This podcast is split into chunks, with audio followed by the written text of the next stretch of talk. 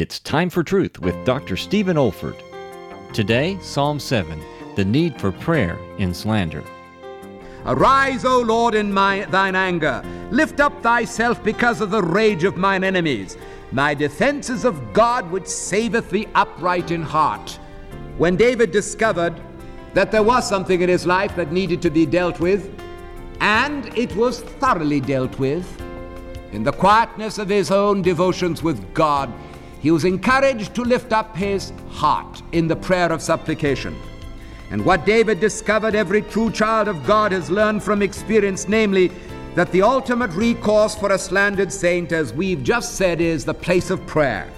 When a Christian kneels to pray, he ceases to fight in the flesh and leaves the battle and the issue of the judge of all the earth, who can only do rightly.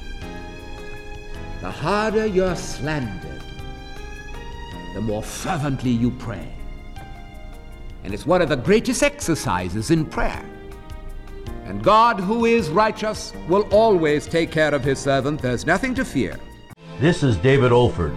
You have been listening to a message from God's Word delivered by my late father, Dr. Stephen F. Olford, who went to be with the Lord in the year 2004. If you wish to learn about our online resources or learning events at the Institute for Biblical Preaching, our web address is olford.org. That's O-L-F-O-R-D dot org.